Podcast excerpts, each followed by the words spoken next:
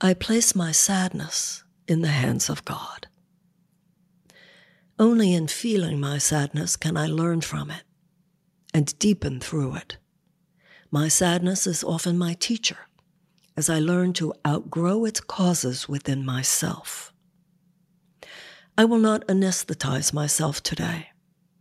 I will not distract myself from the pain of seeing what is difficult to see, yet important to look at. Rather, I will look with open eyes on the things I have done to attract my sadness and commit myself to changing them. Dear God, please remove my sadness by removing its causes. Reveal to me what I need to see, that I shall be sad no more. Amen. I place my sadness in the hands of God. I place my sadness in the hands of God.